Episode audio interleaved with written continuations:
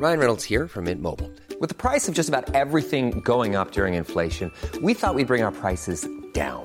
So to help us, we brought in a reverse auctioneer, which is apparently a thing. Mint Mobile unlimited premium wireless. Ready to get 30, 30, bit to get 30, bit to get 20, 20, 20, bit to get 20, 20, bit to get 15, 15, 15, 15 just 15 bucks a month. So, Give it a try at mintmobile.com slash switch. $45 upfront for three months plus taxes and fees. Promo for new customers for limited time. Unlimited more than 40 gigabytes per month. Slows. Full terms at mintmobile.com.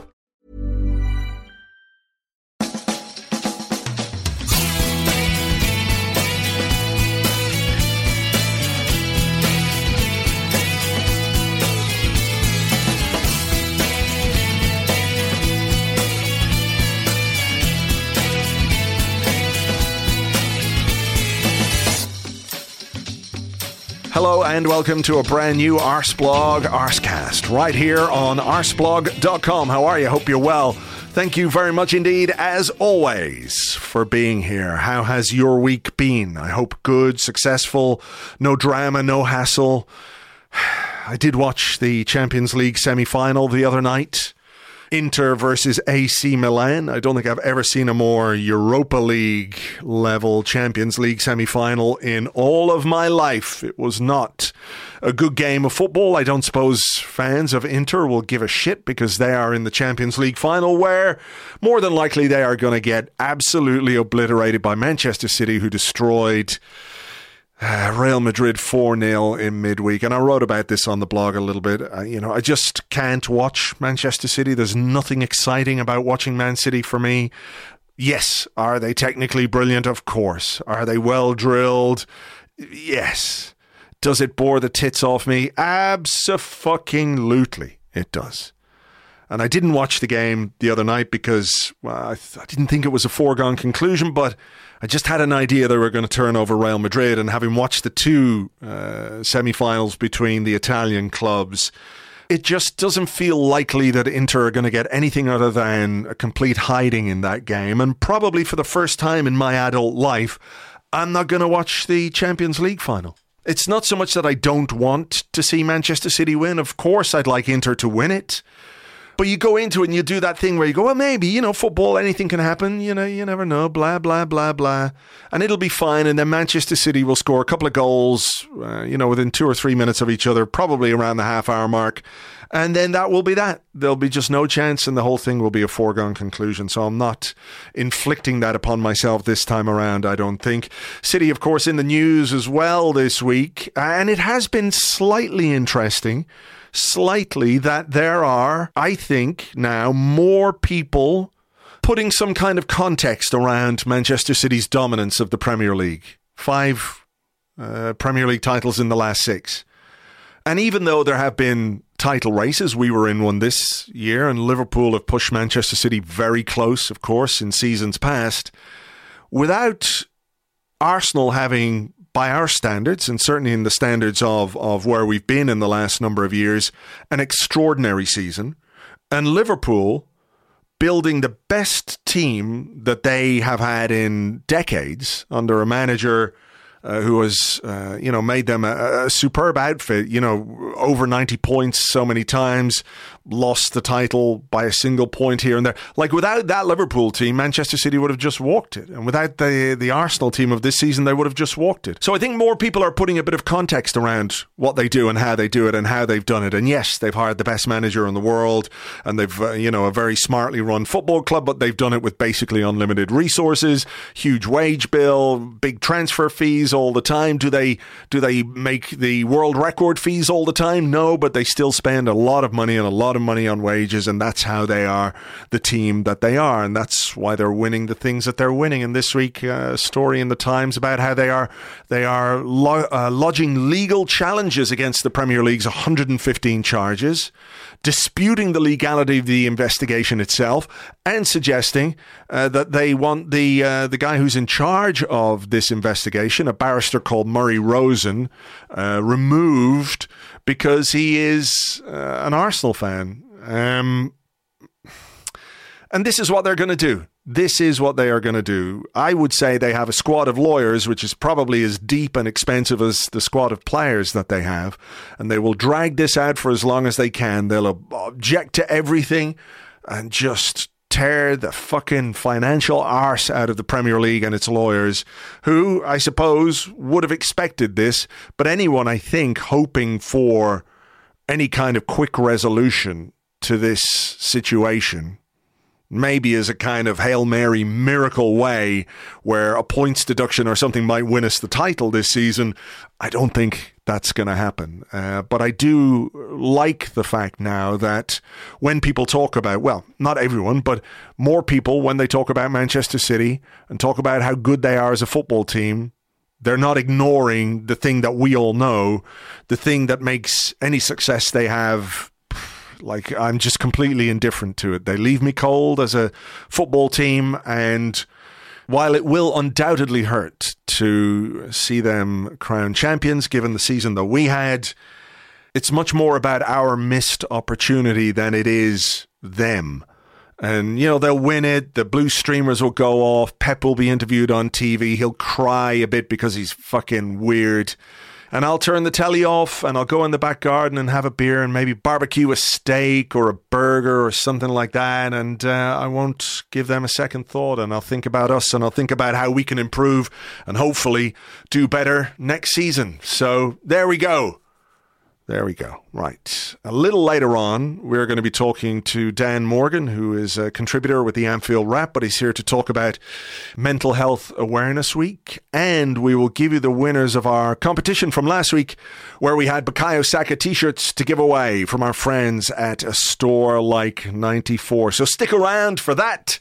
Right now, though, it is my pleasure to welcome back to the Arsecast Amy Lawrence. Hi, Amy. Hey Andrew, how you doing? I'm all right. How are you doing? How have you processed the last few days? Um okay, I think. I don't know why. Maybe it's just age. Um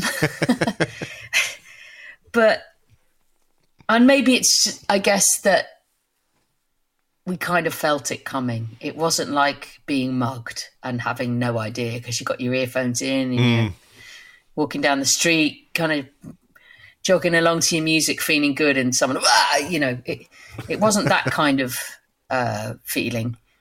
And I, and in the end, I, I kind of had this sensation during the Brighton game that once once it had gone, and in fact, arguably just slightly prior to the Brighton game with the Man City kind of extinguishing, crushing monster bastard, horrible, take your hopes and stick it performance. Um, yeah, I think I think that had an impact on everyone in Planet Arsenal, and that probably includes the players. Um,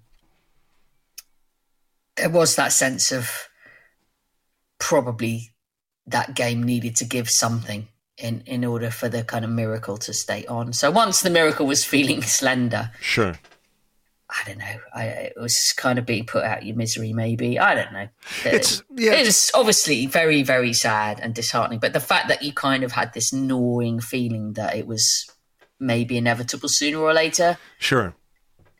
And actually, the fact that the, the, the last game against Wolves allows everyone to have a proper celebration of this season and celebration of this team and this club and what everybody's experienced uh, along the way.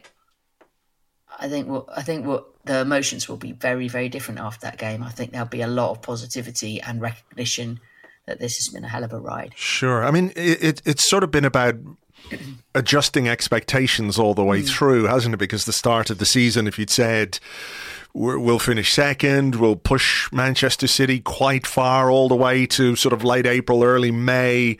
You'd say, well, that sounds like it could be fun. But then when you're in it, you're adjusting again and you're adjusting upwards because you're in a position mm. where you think, ooh, maybe something can uh, can happen here, and then you have to readjust downwards again. So it's sort of been a, a little bit up and down in in that sense. Um, you know, you, you can only deal with what's happening in, in front of you. And, you know, we're a few days out from the Brighton game now, but I am still struck by Mikel Arteta afterwards and his demeanor and how that result or performance or both of those things affected him after the game because we've lost games before. We've lost games mm-hmm. badly before. We've lost important games before.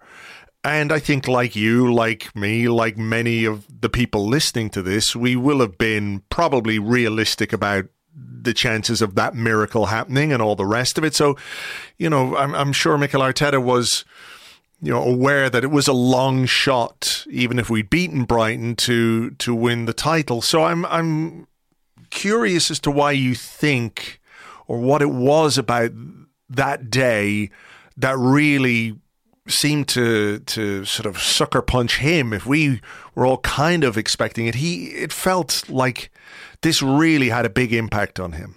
Mm, I mean, I definitely felt sort of sitting watching him when he came out to meet the media afterwards that he looked kind of almost hollowed out, mm. like a slight shell of his normal self, and noticeably lower than other times, noticeably more deflated or dejected. Yeah. He's very good at managing those situations now and coming out with a kind of degree of assurance, whatever the result. He's he's become very good at that, and um, maybe because of the kind of like the reality hitting in, not just that it was the end of the you know the hopes for a miracle, but also I think it was compounded by the fact that in Mikel Arteta land, this is not the way you go down.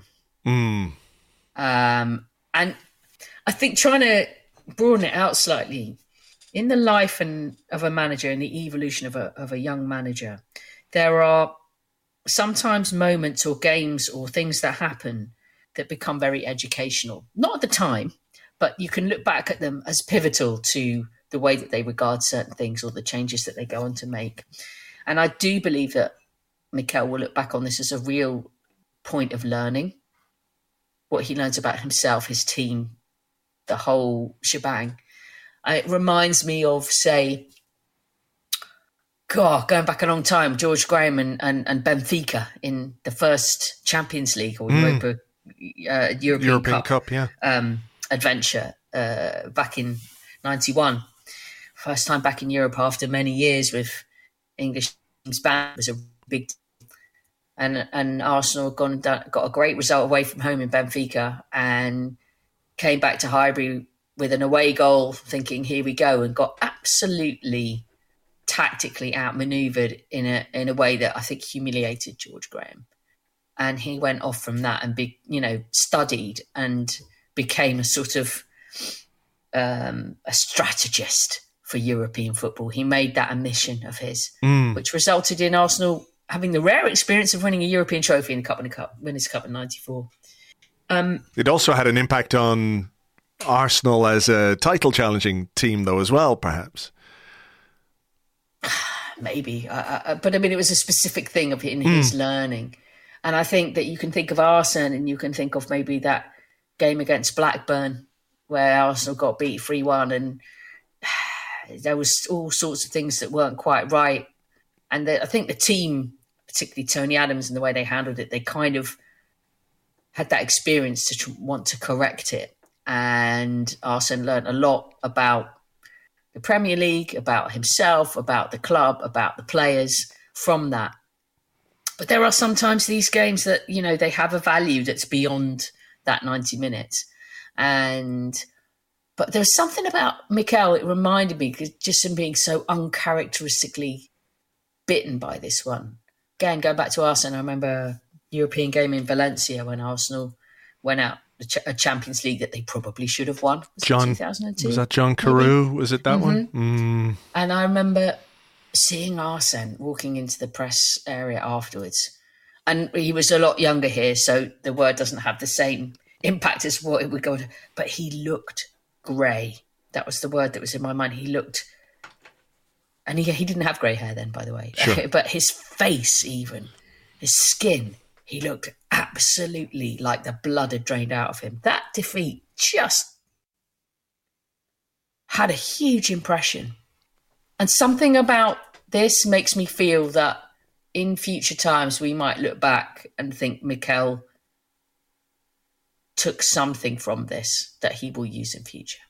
There were some comments after the game about you know how if the team can show this face, that's something we have to address. And you know, I spoke to James about this on on Monday, but you know, he has been incredibly supportive of the players, even in bad times. And this is maybe one of the only times that we've seen or heard Mikel Arteta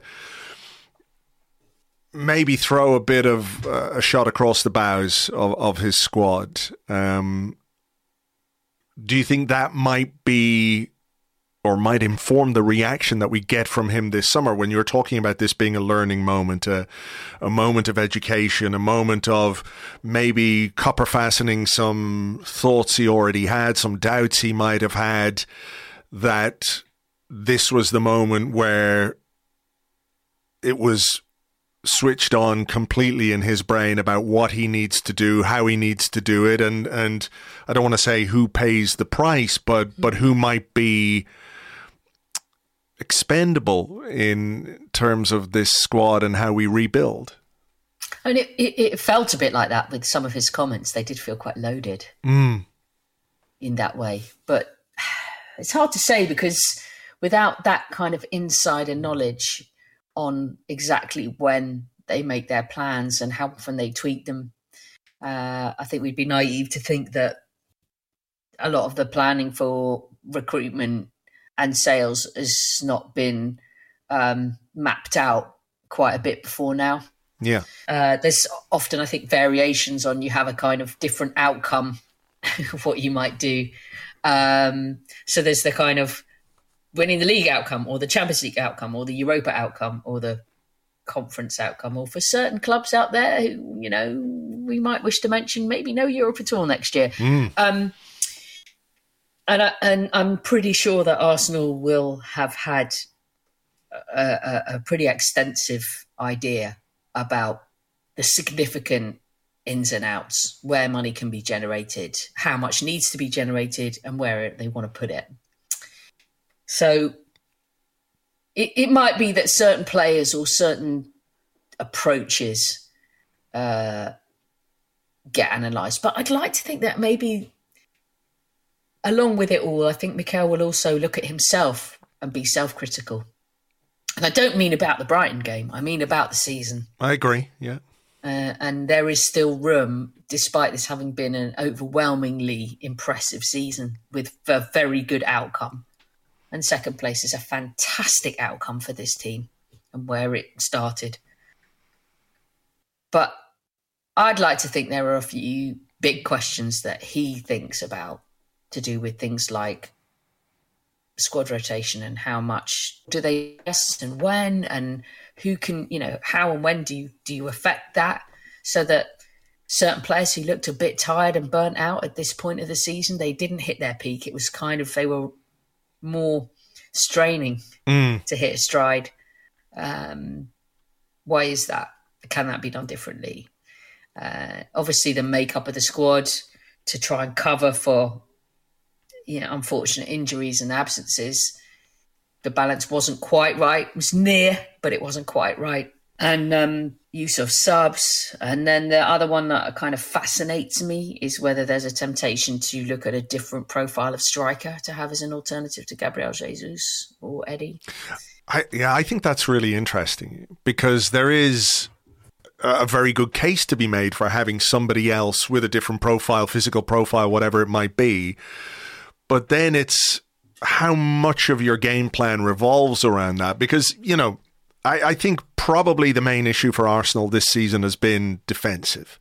Mm-hmm. That in the absence of William Saliba um, and obviously Alexander Zinchenko in recent games, um, we haven't necessarily been able to cope, and, and the goals we've conceded in the last number of weeks have been, um, you know, atypical compared to the first part of this season, right? Um, we've scored I don't know how many goals, eighty three goals, something like that. So it's it's a very impressive. Uh, return uh, across the board. You're looking at players in double figures: Jesus, Odegaard, Martinelli, Saka, all in double figures. It's it's fantastic.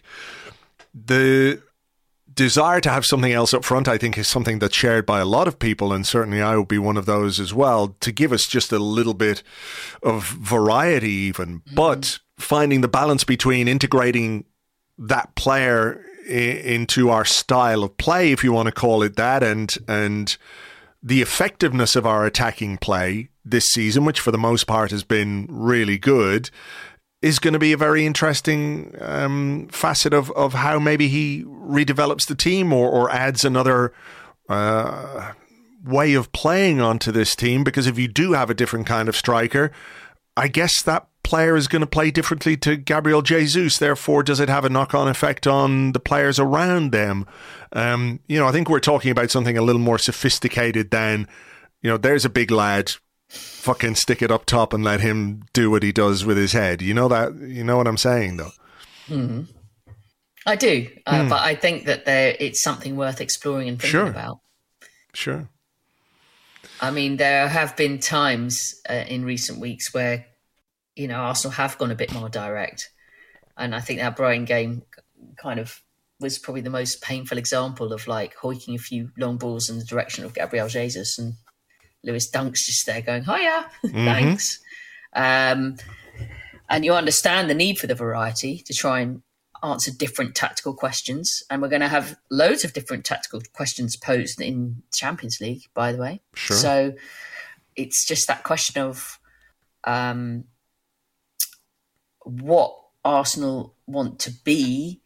Is it going to be stringent that you play it's our way or the highway, or is there some variety in there and options in there? And I think, yeah, there's you adapt, but good players adapt, and you only need to look at the state-funded behemoth uh, with a few more points that uh, that shows you that it is it might might be a bit kind of strange along the way, but there's definitely potential to still be playing fantastic, effective football with goals shared around, mm. and and have a, a, a different kind of centre forward to to be a focal point if needed. I'm really interested uh, interested in the the squad depth discussion because you know, I'm sure I said on the podcast and I've written on the blog about like over the course of this title challenge, you know, as we get into the business end of it, we are going to need the full depth of our squad. And I'm mm. sure I wrote that more than once. And and maybe that's still true, but I was looking up some minutes of of players who have sort of operated on the fringes of the first team. And again, I think our problems have been defensive when you lose Saliba, and it's compounded by the the injury to Tomiyasu, who I think would have given us a, a bit more security across the Definitely. back line. I think that's a huge aspect of, of why things didn't go quite as well. But you're looking at what you're saying. It's not tooting horns from players. Yeah, funnily enough, are you joking? Funnily enough, I think it's due it's due to other reasons than players being no excited way. about winning football games in the last minute. I know that's crazy. It's never going to get me a job on Sky Sports, but hey, I'm comfortable with my lot right here you talked about players maybe looking a little tired, but Bukayo Saka could be one of those in the last little while.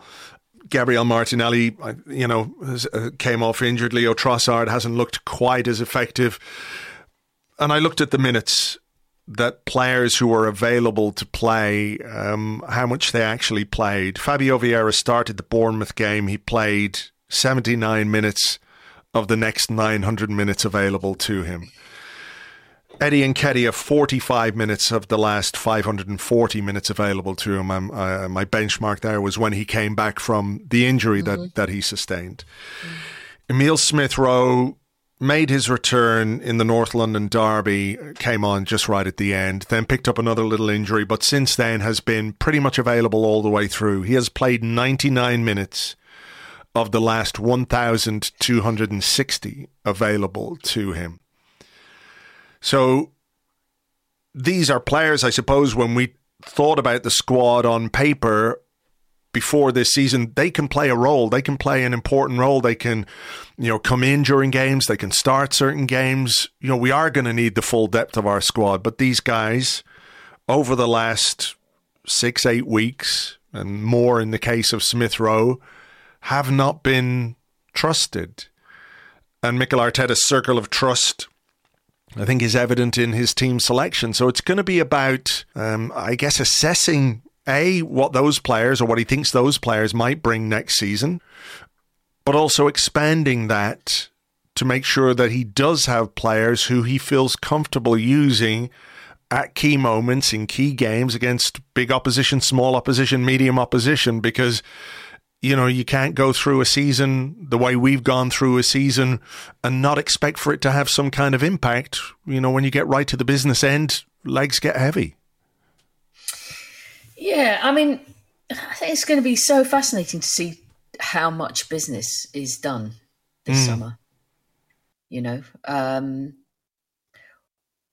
when Mikel Arteta sits down with a blank piece of paper, what what is his wish list of a squad? Mm. It'll be fascinating to know, you know.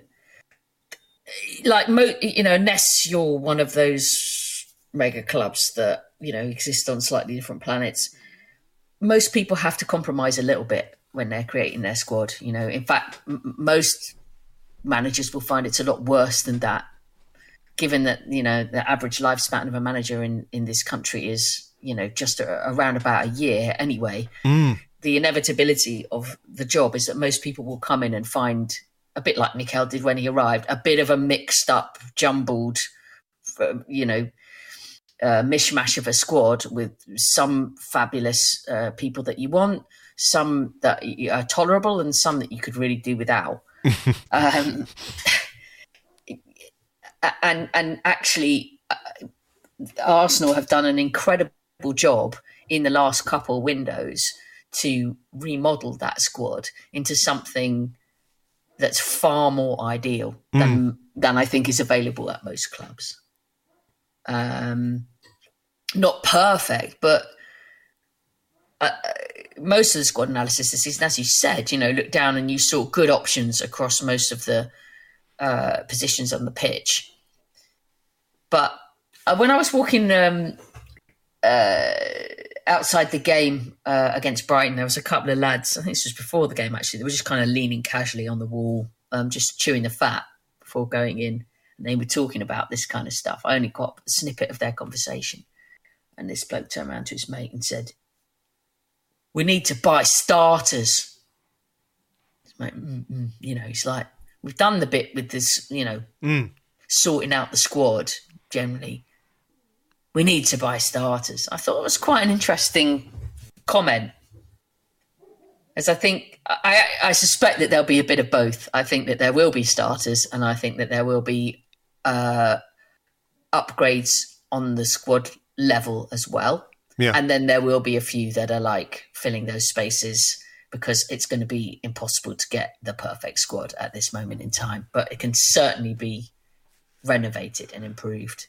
I mean, do you think what we've done this season might accelerate some of the plans that would have been in place because you know recruitment isn't like oh well I'll wake up today and see who I want to buy. These are you know high level conversations that the manager will have with the technical director and you know the recruitment people and all of those kinds of things. Like how do we build incrementally? You know what can we do in this window? What can we afford to do in this window? What's the priority? All those kinds of things. But the fact that Arsenal, you know, did come close to uh, winning the Premier League this season, we we've fallen away right at the end, but we came close. You know, I think it's it's fair to say that. And you wrote um, this week in the Athletic. You said to push on from this requires owners KSE to back Arteta even more. And I, you know, maybe I'm wrong, but I got the sense that after what we did last season, having uh, come close to the top four, there was a, an element of okay, yeah, we are we are definitely on the right track here. We're going to get right behind this manager, and we're going to give him the resources he needs. And he did get plenty of resources, and we did mm. spend plenty of money. But uh, and I think the gap between ourselves and Manchester City, even if it's not evident in the, the games that we played against them this season, well, certainly not the second game. The first game, mm. uh, I think the scoreline was maybe a little uh, unfair, but you know, do you do you say, okay, well, look, we're we're closer than we thought we were going to be? Is there room to to push a little harder in this window than we might have done? Are there decisions that might be made that maybe we're thinking we could push down the line a little bit? And um, you know, does does the way this season uh, has gone have an impact on what we do this summer? I think they were going to back him pretty hard anyway.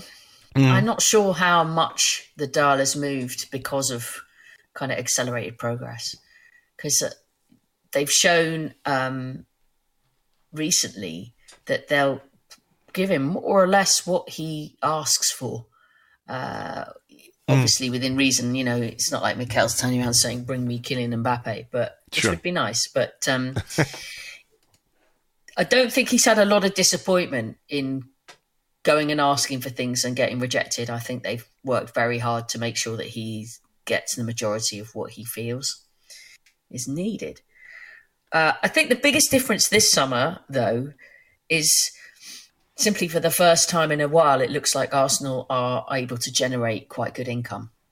So if there is a bigger pot, mm. I think some of that will be self-generated, and I think it's the the cleverness of the decisions they make in who goes. You know, s- some of the outgoings there won't be necessarily a massive amount coming because they're just still some of the relics from uh, the past that know, haven't quite cleaned up the squad as perfectly as possible. But there are some that'll be pure business decisions where they're good players with a good value, and Arsenal will use that and say, we'll have that money and we'll try and get a better player with better value. Mm. I mean, do you think that's kind of what's going on with these Granit Xhaka reports? Um, you know, linked with. I think that's a slightly different situation. Uh, right. I think that Granit's scenario is a more personal one um, because of his service to the club, uh, because he's well regarded for the you know what he's given, but because they don't want to be tied in to Granit for another four years. Mm. It leaves them in that kind of. This is exactly the point at which you make a, a, a business versus emotional versus football decision. So Granit has one year to go with a plus one option. Mm.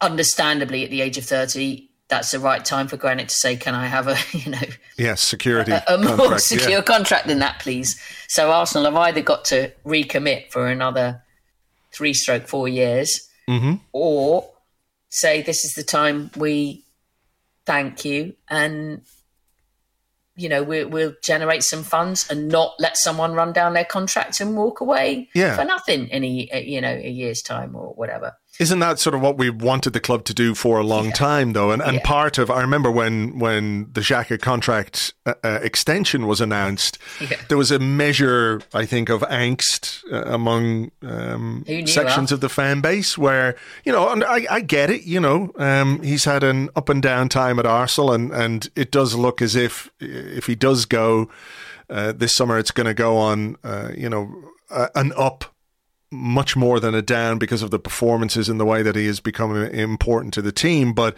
but that that sort of strategic thinking in terms of how you secure a player's contract at that age. So he's not getting to thirty or thirty one, and he's got a year left, and he says, "Well, I'll just stay here and run it out and get a Bosman." Um, maybe that's part and parcel of how we are trying to uh, improve the way that we sell, and that is going to be you know, I, I, think people have quite a, a deal of confidence in what we can do when it comes to incomings and recruitment and the kind of players that we can attract and the mm. kind of players that we want to bring in and our capability of bringing those players in. I think most people will be, will be pretty relaxed about that aspect of, of this summer. I suspect that there are going to be a lot of eyes on the other side of it, the outgoings, and how we sell and where we sell and how much money we bring in and all those kinds of things. Because there's a there's a real mix of potential departures aren't there? From someone like Charlie mm-hmm. Patino who wants to go and Flo Balogun maybe who wants to go. Like these are young players. What kind of contracts do you put in place? What kind of sell on clauses um, do you get that might benefit the club down the line, even if it pains you to sell these players, or it's a little bit disappointing to see young players go? You've got Tierney, a very established player, someone like Rob Holding, uh, Granit Xhaka, who's into sort of the September of his career, if you like, maybe Thomas Partey too, I don't know. But, you know, these guys who may well go out, it's going to require quite a, uh, a, range of of negotiations, if you like, with with potential selling clubs. Yeah, that's why I'd expect um, all the uh, recruitment guys to be pretty busy pretty soon for the stretch because you know the days are gone when you could arrange a transfer in a week. You know, they tend to be much, much more dra- drawn out nowadays. Mm. So, and there is quite a significant amount of business to do. And of course, you can't do all the business you want at the time that you want it anyway, because, you know, in an ideal world, season finishes and hey, three days later, Arsenal announced Declan Rice, you know, but mm. we all know that uh, it's probably going to be uh, a lot more um, painful than that and a lot more long-winded and twists and turns and you know horrible things to thrash out and and, and other clubs that are going to make it difficult so yeah if, if, if it was as simple as as uh, arsenal ringing up declan rice and saying would you like to come and him saying yes we'd all be uh, laughing but mm. unfortunately there are too many other parties that have different agendas that make all this stuff super complicated. No matter how much a club wants a player or a player wants that move. Mm. Um, but yeah, there is. Subst- I think there's going to be substantial ins and outs, and I think it will be quite a movable feast. So they may have, I, I suppose, a bit like the Madrid uh, Trossard situation. You have a first choice, second choice. There's going to be mm. so much kind of juggling around. It'd be like a complicated puzzle of if this one goes and that much money comes in from that, then this guy can come, and then that one is, you know, they have obviously got a budget to work within. Sure. Um, and it's about maximizing how they get to spend that budget, what's needed to prop up that budget from sales, and keeping a balanced squad at the end of it of the best players that you can out of that situation. And I bet what they might have on paper right now as this would be ideal that X gets sold for 30 million and this one comes in for 80 million and mm. what they end up with at the end of the transfer window could look astonishingly different. But as long as they are flexible enough and the people that are, are going on the ins and outs give you an end result with an improved mm. balanced squad. And I, uh, the great news is that everybody out there trusts Arsenal to do a good job on that. And we don't have to go back very far in history to be absolutely petrified about what people involved in the club's dealings were going to do. Sure, I mean, I do think I, I'm I'm I'm really interested to see how well we sell because I think that has been an issue, and I understand the reasons why it's been an issue, but it will be very Go on. Do, do, do, you think it's a status thing as well, Andrew? Do you think the way that Arsenal sell has anything to do with their status in terms of everybody knew that Arsenal were crappy sellers for quite a long time yeah. and were able to take advantage? Do you think that it's important to the club that they kind of put their chest out and, sure. and uh, uh, uh, you know, suddenly are a bit of a player walking into the casino? Yeah, you know? I mean like I said, yeah, off. I can understand the reasons why it's difficult to sell some of the players that we've tried to sell over the years. Yeah. And and look, I appreciate openness and transparency from people at the club who, you know, we don't always hear a great deal from.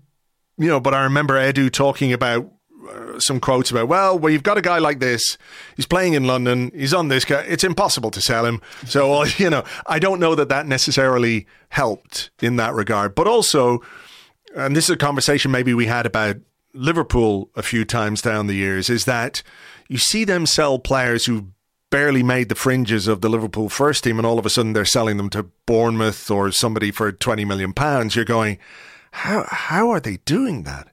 But I think the fact that you are perceived as a, a, really talented team, a really talented squad, has an impact on how people view the players that you might want to sell. So, okay, maybe you're not quite good enough for this Arsenal team, but you're more than capable of doing a good job at Premier League level for a team somewhere down the league. And I think that's kind of the area that we are getting into now with these players.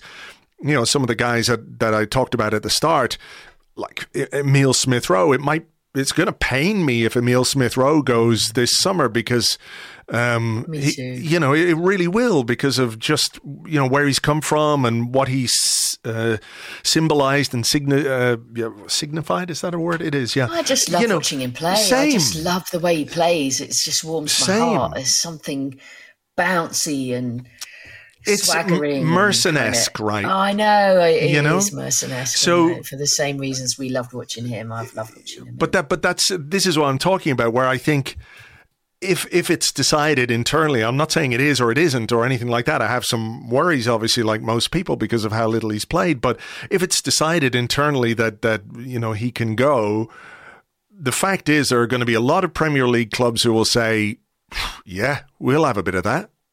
And we'll pay good money for that. You yeah, know what I mean? I think it's going to be particularly those three players, Patino, Balogun, and Emile. If any of them do end up going, it's going to be very instructive to see what kind of prices Mm. are, are, are generated.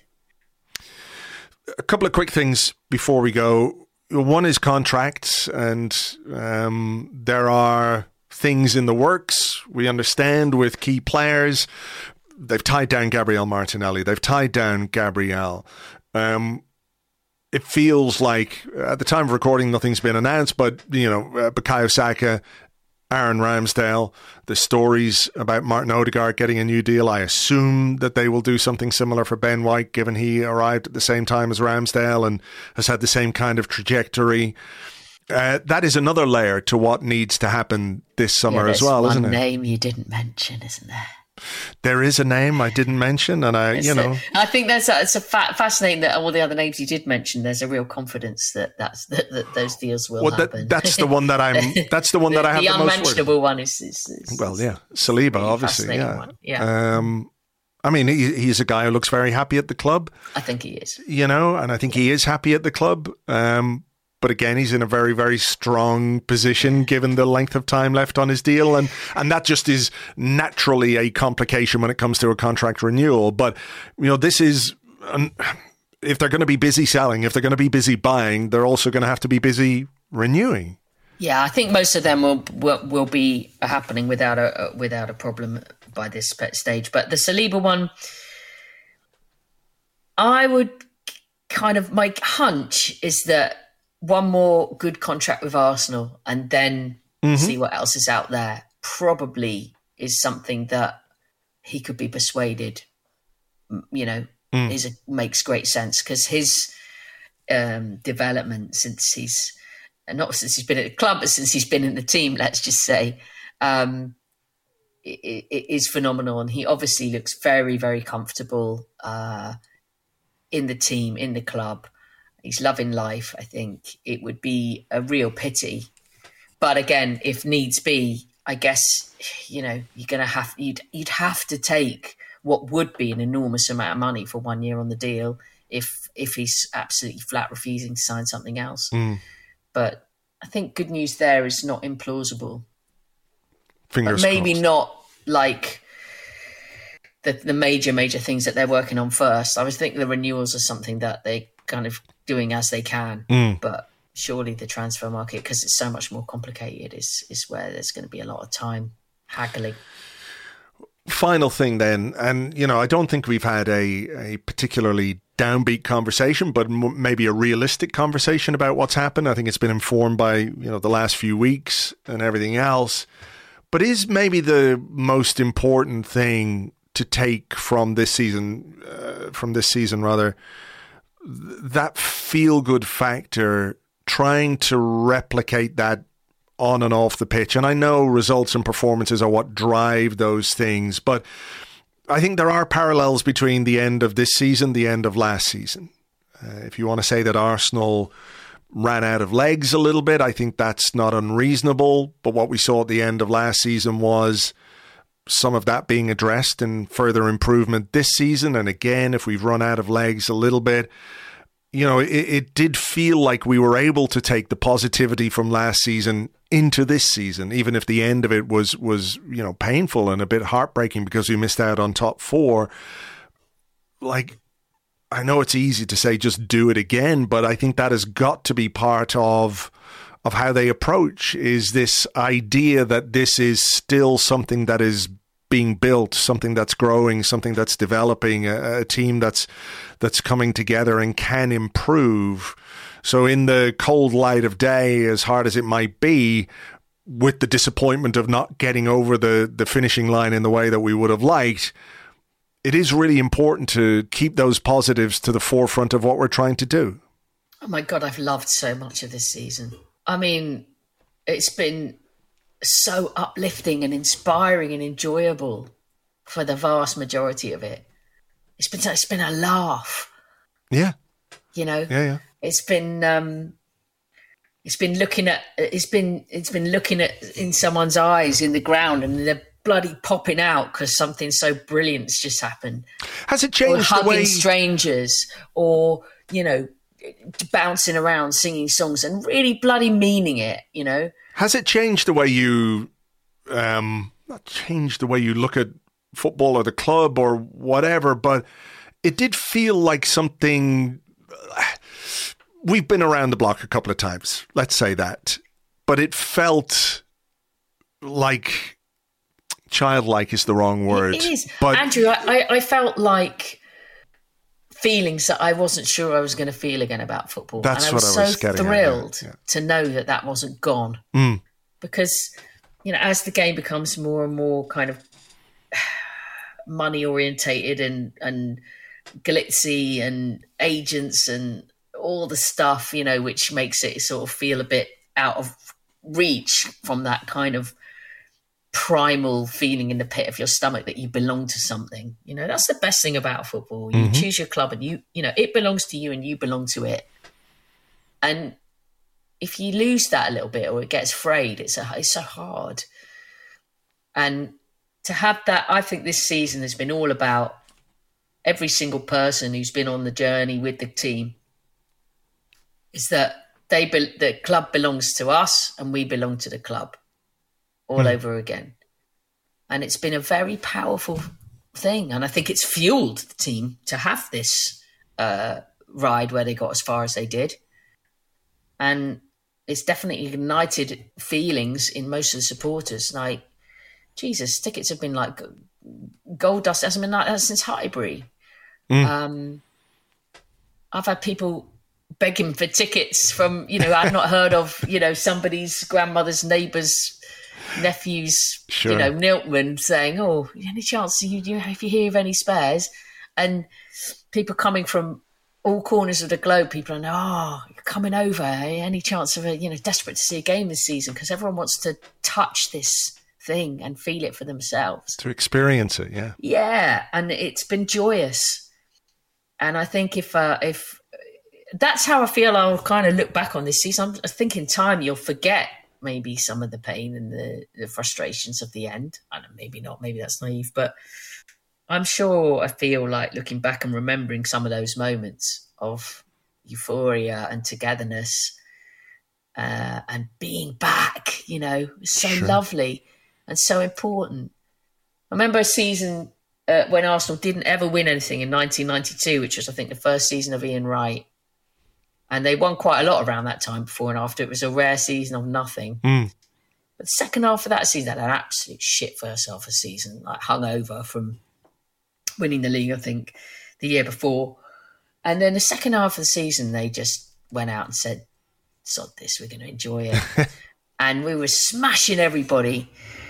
remember singing to John Barnes. Barnes, he's got the hump when Arsenal won 4 0 or whatever it was against Liverpool.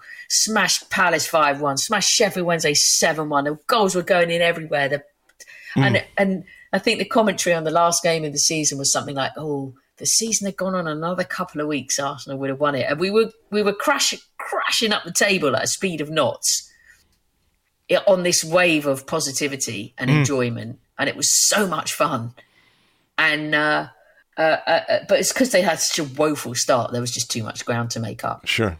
But I love that season, and I look back on it with love. And I'm pretty sure we're going to look back on this season with love as well. I think that's true.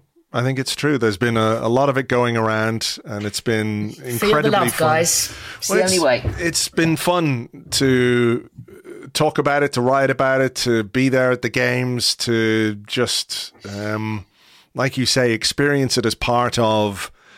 I think you always know you're part of a community, but sometimes you can be estranged from your neighbors. And uh, I feel like this season is one where um, people have come together in a really important and, and kind of organic. It sounds a bit wanky, but you know what I mean. It, it, it's it's been natural. It hasn't been forced, and it's been it's been amazing. Um, It has been communal, and I, I think I can think of a bunch of people who you know, all been going for a very, very long time. But in lots and lots of seasons gone past, we don't talk that much after games or before games. And suddenly we're just messaging all the time. Mm. After every game. You think of the amount of games where I've called you on the way home from the, game. Just for a quick, a quick, Fucking you know, hell. just letting out a bit of stuff. Yeah. We don't do that all the time, but this season it's felt like necessary to share this Yeah. with others, and uh, and that's a great thing. It sure is. Uh, In seasons past, it was like a call for like, oh Jesus Christ, what the fuck was that? Uh, and this year, it's been fucking hell. That was brilliant. So, let's hope we have a bit more of that next season as Bring well. Amy, as ever, thank you very much. Cheers, Andrew. Want flexibility? Take yoga. Want flexibility with your health insurance? Check out United Healthcare Insurance Plans. Underwritten by Golden Rule Insurance Company, they offer flexible, budget friendly medical, dental, and vision coverage that may be right for you. More at uhone.com. Every fan knows the right player in the right position can be a game changer. Put LifeLock between your identity and identity thieves to monitor and alert you to threats you could miss. Plus, with a US-based restoration specialist on your team, you won't have to face drained accounts, fraudulent loans, or other losses from identity theft alone. All backed by the LifeLock Million Dollar Protection Package. Change the game on identity theft. Save up to 25% your first year at LifeLock.com slash aware. Thank you very much indeed. It's always a pleasure to talk to Amy, and you can find her on Twitter at Amy Lawrence. 71 at Amy Lawrence 71 and she writes about Arsenal and stuff for the athletic. Now, it is Mental Health Awareness Week in the UK, and I just wanted to give you a little bit of a heads up with regards to the next segment.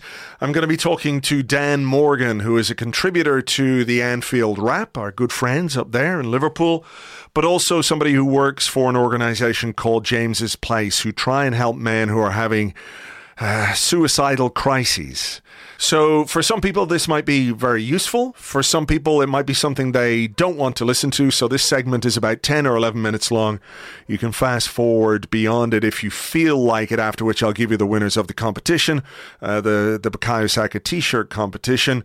However, when it comes to uh, something like this, mental health and suicide, talking and communicating goes a long way. So, Dan is going to fill us in a little bit. Dan, welcome to the show. Uh, thanks for having me, Andrew.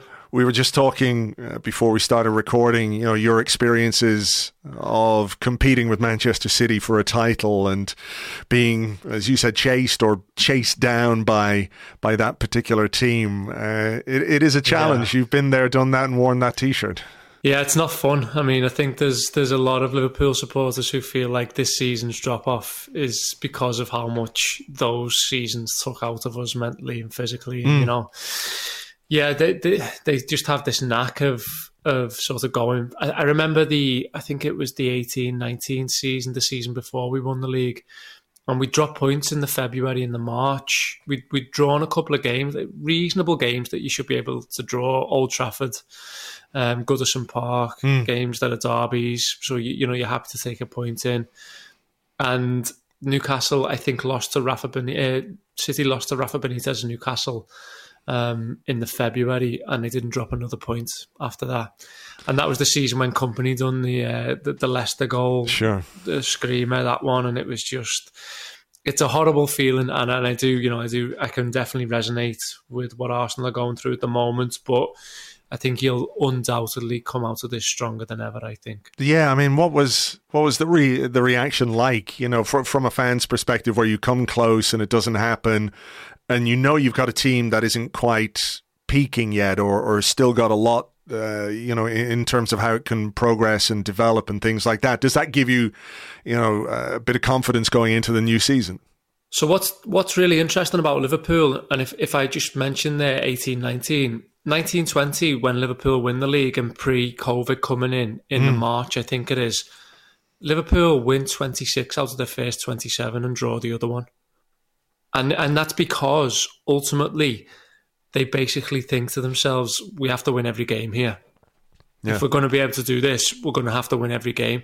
And I think, you know, for them to get to that level of point, before the pandemic came in just showed how relentless they were. Just showed how much City, you know, had, had, played a part in their in their psyche of of what it takes to win a football league. While Pep Guardiola and and Manchester City are knocking about, and, and I think that's ultimately what it does to you. You know, you have to sort of strive for perfection because there's no other way. Yeah, you know, you, you know, you know now, you know from your own experience now that you can't, you, you know, you can't drop points to West Ham away yeah. in April. It just can't be done. No. It can't be done. And and that and, and, and again it goes back to the thing of margin for error and there should be margin for error allowed. But I think if Arteta and Arsenal will have learnt anything from this season, it will be that that they should have to start every season like a train and then find some way to try and maintain it. Mm um, because that's it's the only way. Yeah, it, it is the only way, unfortunately. Yeah, you look at what they're doing, and it's it's very familiar. It was, I think, the fear that most of us had was that you just get chased and chased, and, and they'll just win and win and win and win. And uh, yeah. unfortunately, that's turned out to be uh, the case. But look, we can commiserate with each other here. That's fine. Tell me a little bit about uh, James's place and and what it is and what it does. Yeah, James Place essentially exists uh, to save the lives of men. Um, we offer a free in person talking therapy service in both Liverpool and London. Um, and I guess where we're different, um, or where we are niche, if you like, is that our services for men who are actively in a suicidal crisis. Uh, and what that means is men who have encountered some form of psychosocial crisis. It, it's often men who've never been um, diagnosed with any kind of mental health issue or men who have, have ever felt that their, their their mental health has been affected in any way, but they've encountered, you know, some form of life crisis, albeit a relationship breakdown, albeit you know a money issue, job loss, um, and very quickly spiraled. And um, we work with those men over a very short period of time, usually around two months, um, and we get to the root of the problem with them quickly. We offer them as I said, some some stability, some uh, some reliability, I think, um, and some routine. Uh, we give them, you know, a really calm, warm, and friendly environment that they can come into and feel safe in. And and yeah, it's it's a service which, you know, we want to we want to get out to as many men and as many environments like football as possible because what we what we will always say is it's it's your everyday man who comes to James's place you know? It's mm. it's the person who goes to football on the Saturday and and you know is with his mates and, and looks like he hasn't got a care in the world. And then on a Sunday morning you know he's, he's making plans to end his life. And and that unfortunately has happened quite a lot.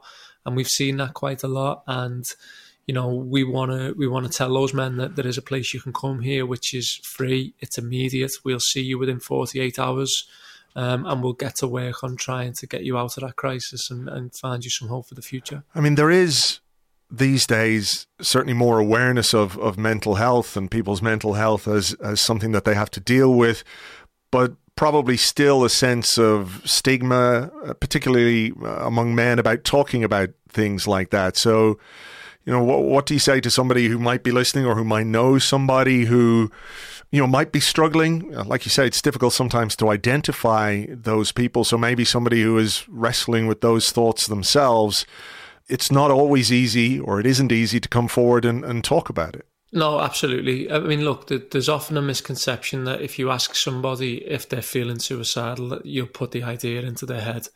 You know, we can't stress enough that that is a misconception. Mm-hmm. Um, and, and, and, you know, we often tell people that that is that is a mistruth and something that people assume, and it's it's actually the opposite. Really, you know, the, the idea of giving somebody that space and opening up a space for them to maybe talk about how they've been feeling, and maybe if they have had thoughts or ideas around ending their life, actually creates a conversation that starts the process of then somebody getting help.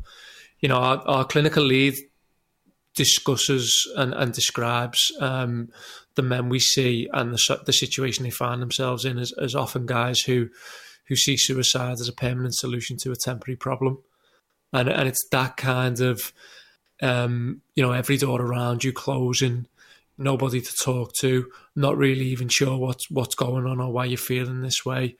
Um, situation that people can further dig down into and before you know it, you know they, they don't feel like they've got any other way. The idea that I agree with you. You know, people are you know able to talk a lot more now about how they're feeling. Uh, the idea that you know we can come on here and have a chat about this Yeah. in a in a space that is predominantly for football supporters, I think is is undoubtedly healthy towards that.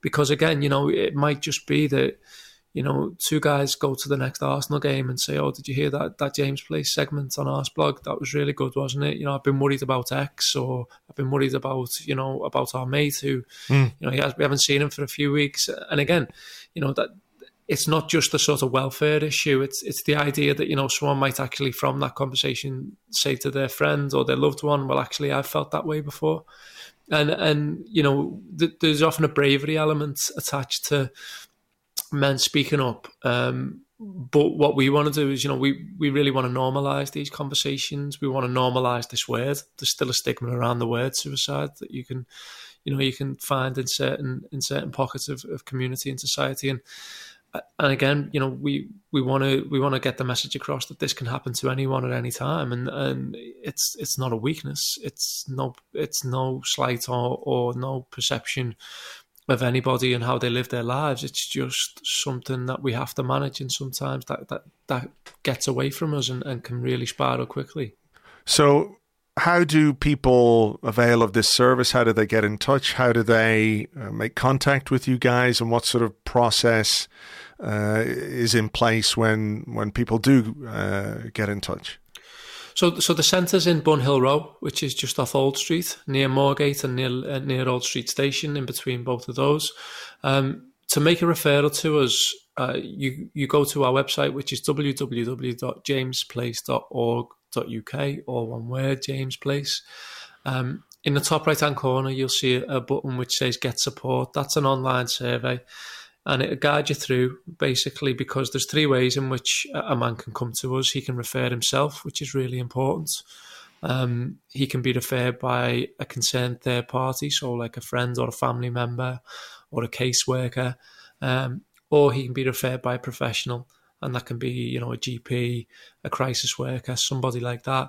Um, but the the survey will guide you through that. All we ask is that you give us as much information as possible. Once we receive a referral from somebody, we aim to get that person, provided we've got sufficient information and they meet our criteria of being in an active crisis. Um, we aim to get them in the centre within 48 working hours, in front of a therapist in a private therapy room, you know, talking and, and looking at the issues and seeing whether we're able to offer that person some help. Um, you know, that that's a, that's a sort of standard um, everyday referral process for us. You know, we've got we've got five trained and experienced therapists who are all employed by us at the centre. Um, they work with they can work with up to you know six to ten men at any one time. You know, in a rolling caseload. So, you know, we're a very fast service. We're a very immediate service. We're a very sort of crisis driven service, but we have to be that um, to to deal with the men we're dealing with. You know, we have to we have to be you know dealing with those men who who are feeling that way because that's that's the nature of what we do Sure. And just a, a final message to anybody out there, maybe who's listening to this or to one of the other segments that you've been doing on, on other football podcasts this week, where, you know, maybe when you are in that kind of space that you can't see the wood for the trees, you can't see the light at the end of the tunnel. Um, you know, what would you say? i mean first things first talk to somebody anybody um you know we we can't reiterate that enough that how much the concept of talking helps people um, helps people open up a dialogue helps people disclose how they're feeling helps people down the line get help. Obviously if somebody is feeling like they are actively wishing to end their life you know present yourself to the nearest A&E is advice we will always give. There is also a 24-7 crisis text line um, which if you text shout uh, to 85258 someone will come back to you really quickly. Or you can also call Samaritans on 116 123 they're, they're, they're the emergency um, they're the emergency contacts if you like. But you know if you are that person like I said you know finding somebody in your life and hopefully there is somebody there who you feel you can talk to would just create um, a sense that there is a support network around you. If you are somebody who has a concern about somebody, um, who's maybe become a little bit isolated or more introvert, or you know, has suffered one of the, you know, the the everyday life events that I've, I've spoken about. Um, I'd say that you know don't hesitate to have a conversation with them if if you feel like you can, you know, because mm. again, you you might be that person offering that olive branch to someone, and that might also start that process. So, you know, we we can't reiterate how much communicating really helps, and if James's place can be there to help at least one man from this or or any podcast we've been on this week, then you know we've we've done our job. All right. Well, we will make sure we put a link to uh, James's place in the podcast uh, show notes and also on the on the website, the post that you'll find on arseblog.com. Dan, keep up the great work and uh, thank you very much indeed for coming on. Thank you so much for having me and uh, looking forward to a top of the table clash between the both Reds next season. Yeah, let's have that. Thanks again. Thank you very much indeed to Dan. And as I said, you will find a link to James's place in the show notes in your podcast app right now or on the post which contains this show over on arseblog.com. Now, I told you I would give you the winners of the Bukayo Saka t-shirt competition with thanks to our friends at a store like 94, which is a store like 94.co.uk. Uh, the random number generator has done its thing. The black and gold Bukayo Saka t-shirts are going to go to Al Broadbent and Clint Harvey. Well done to both of you. I'll be in touch. I'll get your details and we'll get the t shirts sent out to you. If you do feel like you want to buy one, there is a discount code which you can use on the site. Still works, going to work all week. The code is Arseblog. So pretty easy to remember. T-shirt's very cool. Black and gold Bukayo Saka, uh, which on the back I asked you what did it say on the back? It said North London is about to explode. Now, just as I've been recording and just as I'm finishing up, I notice that Aaron Ramsdale has signed a new contract with the club, which is good news. He's been very, very good for us. I can think of at least three or four absolutely outstanding performances. Like every goalkeeper, he had a little bit of uh, here and there, but that happens. And for the most part, I think he has been a really important piece of the the season that we have had. So extending his deal is is excellent news. We will give this further discussion in our Premier League preview podcast, which we will have for you over on Patreon tomorrow, Friday afternoon. Patreon.com forward slash Arseblog. We'll look ahead to our game against Nottingham Forest. We'll chat about the Ramsdale uh, contract and whatever crops up in Mikel Arteta's press conference tomorrow. So please do join us for that. It's patreon.com forward slash Arseblog. For now, we'll leave it there. Thank you very much, as always, for listening, for downloading, for subscribing, for sharing, for all the things that you do with this piece of audio. Thank you very much. Uh, we, we really do appreciate it. We will catch you on the next one, folks. Until then, take it easy. Cheers. Bye bye.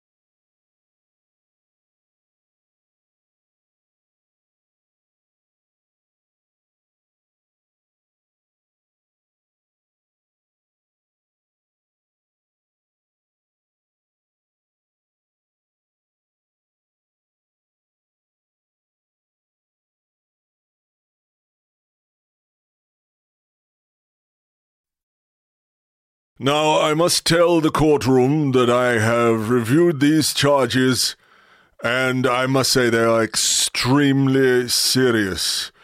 It is almost beyond belief that 115 charges could be made, and barely anybody says a word about it. It speaks to something that's fundamentally missing in our society.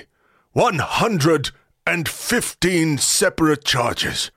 It is, by any standards, extraordinary that one single individual has accumulated so many charges, making them by some distance the most egregiously wrong person on football Twitter ever. Mr. Neville. Do you have anything to say for yourself? Shut up, you fucking dick. I see. Well, I now find you in contempt of this court, in much the same way as you've been found in contempt of basically everybody on Twitter this week. I hereby sentence you to life. As Alexander Zinchenko's car horn. Every fan knows the right player in the right position can be a game changer. Put LifeLock between your identity and identity thieves to monitor and alert you to threats you could miss. Plus, with a US-based restoration specialist on your team, you won't have to face drained accounts, fraudulent loans, or other losses from identity theft alone. All backed by the LifeLock Million Dollar Protection Package. Change the game on identity theft. Save up to 25% your first year at LifeLock.com slash aware.